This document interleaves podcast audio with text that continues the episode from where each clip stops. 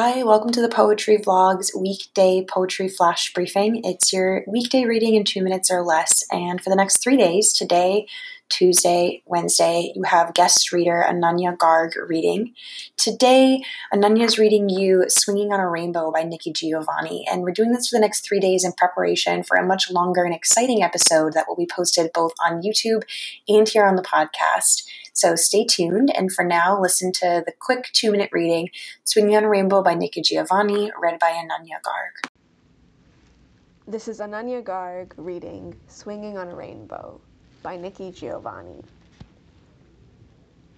The only disadvantage of air conditioning is that it is no longer possible to go to the local library and listen to the birds sing.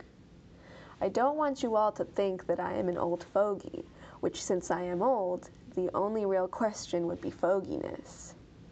But I think there are things missing when you can't hear birds sing.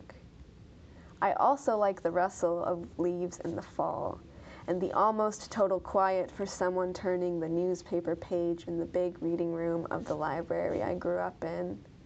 So I guess what I'm trying to say is that a lot of reading is done by hearing and listening, and it goes without saying by smell.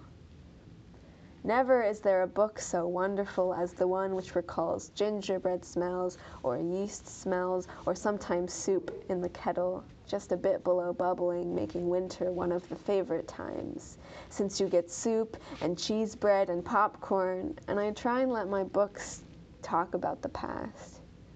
Hope for the future, and always remember that human beings are just one part of the chain. And since we are all swinging on a rainbow, it would be good to hold on.